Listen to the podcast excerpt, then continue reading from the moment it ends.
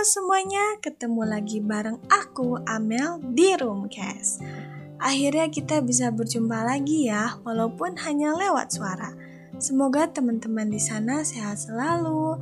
Soalnya di musim hujan kayak gini rawan sakit nih, apalagi pandemi belum usai. Jadi jangan kendorin nih maskernya, cuci tangannya, jaga jarak, dan lain-lain. Pokoknya selalu ikutin protokol kesehatan.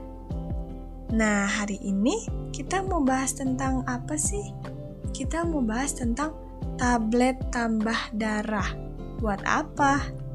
Di sini siapa nih yang masih remaja? Wajib dengerin sampai habis nih ya.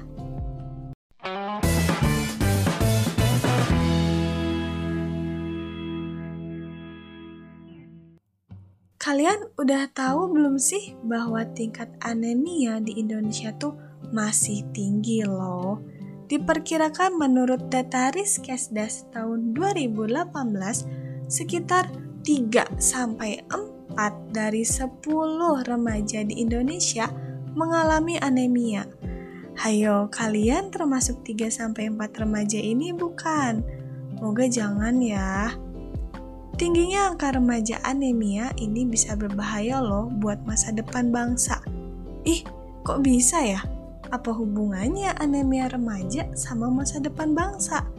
Jadi gini loh ya teman-teman, terutama para pemuda-pemudi kayak kita ini merupakan masa depan bangsa. Apalagi buat menghadapi bonus demografi 2025, tentu pemuda-pemudinya harus produktif dong. Masa kita nih harapan bangsa lemes-lemes kena anemia, jadinya nggak produktif deh dan berakibat pada masa depan bangsa. Duh, aku ngomongnya jauh banget ya sampai masa depan gini. Yuk balik lagi kita ke topik awal kita.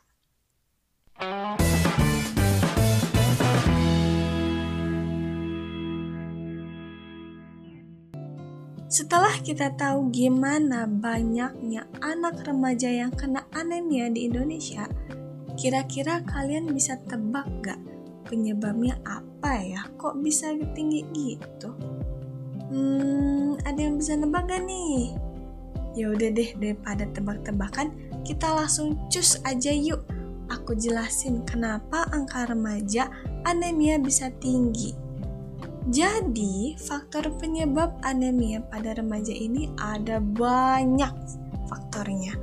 Misalnya seperti pengetahuan tentang anemia, pendapatan keluarga, gaya hidup, dan yang paling utama adalah kekurangan asupan zat besi. Nah, salah satu faktor kekurangan zat besi juga ini karena remaja-remaja terutama para cewek-cewek nih suka diet ekstrim, gak mau makan apa-apa karena takut gendut. Padahal dalam sehari kita tuh harus memenuhi kebutuhan zat gizi loh, apalagi zat besi. Gak bisa nih diproduksi oleh tubuh sendiri, jadi harus kita peroleh dari makanan atau lainnya. Tapi aku punya cara mudah banget buat memenuhi kebutuhan zat besi kita.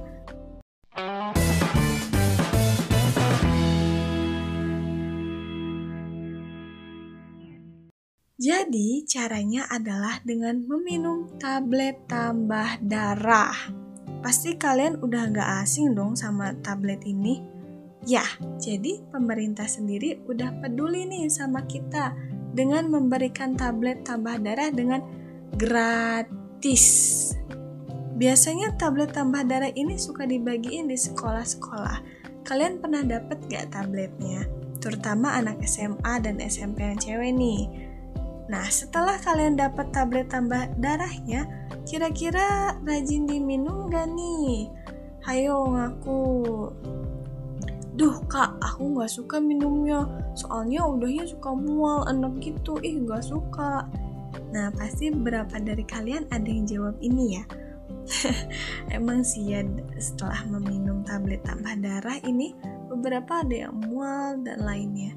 Tapi ini bisa diatasi kok. Misalnya, kalian setelah minum tablet tambah darah langsung makan buah atau jus buah. Jadi balik segar deh.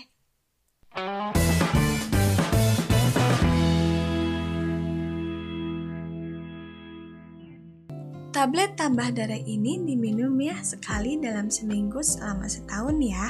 Cuman sekali seminggu aja loh, nggak sampai tiap hari. Mudah bukan?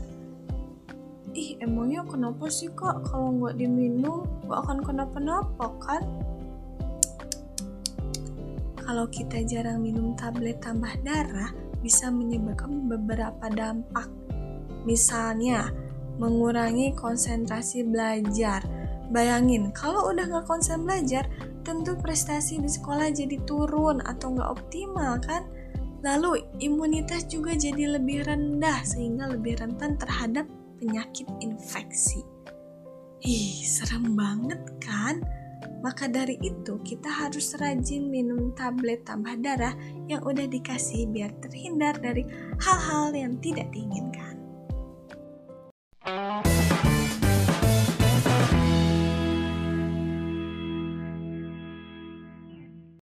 Wah, gak kerasa ya kita udah ngobrol selama ini. Aku sangat berharap semoga apa yang udah aku sampaikan ke kalian bisa langsung diterapkan ya, agar kita bisa menjadi remaja produktif masa depan bangsa yang cemerlang. Makasih udah mau dengerin sampai selesai. Mari kita bertemu kembali di episode selanjutnya. Bye bye.